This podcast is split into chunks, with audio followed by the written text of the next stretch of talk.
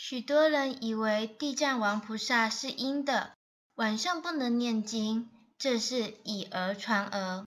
晚上是可以念经的，而且地藏王菩萨的愿力很大，《地藏经》上讲的二十八种利益真实不虚。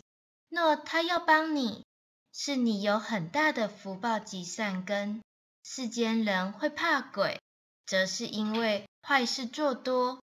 否则，正大光明的人不会惧怕鬼神。